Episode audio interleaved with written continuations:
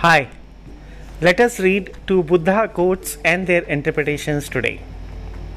Quote The secret of health for both mind and body is not to mourn for the past, not to worry about the future, or not to anticipate troubles, but to live the present moment wisely and earnestly.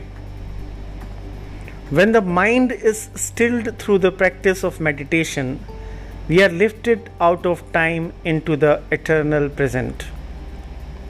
The body, of course, is still subject to the passage of time. But in a sense, the flickering of the mind is our internal clock. When the mind does not flicker, what is there to measure change? Time simply comes to a stop for us or more accurately, we live completely in the present moment. Past and future, after all, exist only in the mind. When the mind stops, there is no past or future. We cannot be resentful, we cannot be guilt ridden, we cannot build future hopes and desires and fears on past experiences. No energy flows to the past or future at all. Past and future are both contained in every present moment. Whatever we are today is the result of what we have thought, spoken, and done in all the present moments before now. Just as what we shall be tomorrow is the result of what we think, say, and do today.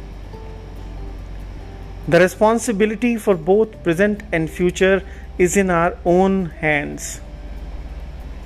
If we live right today, then tomorrow has to be right. Second quote This life of separateness may be compared to a dream, a bubble, a shadow, a drop of dew, a flash of lightning. Time runs out so soon. In our teens and 20s, even our 30s, we have ample margin to play with the toys life has to offer. But we should find out soon how fleeting they are. For the tides of time can ebb away before we know it. We live from moment to moment by God's grace and none of us knows when death will come to cut the thread of our lives. Time is death. As we grow older and our family and friends begin to pass away, we see how relentlessly time is pursuing all of us. Every death should remind us of the unimminence of our own there's no time to quarrel, no time to feel resentful or estranged. There's no time to waste on the pursuit of selfish pleasures that are over almost before they begin. The all devouring jaws of time are following us always, closer than our shadow.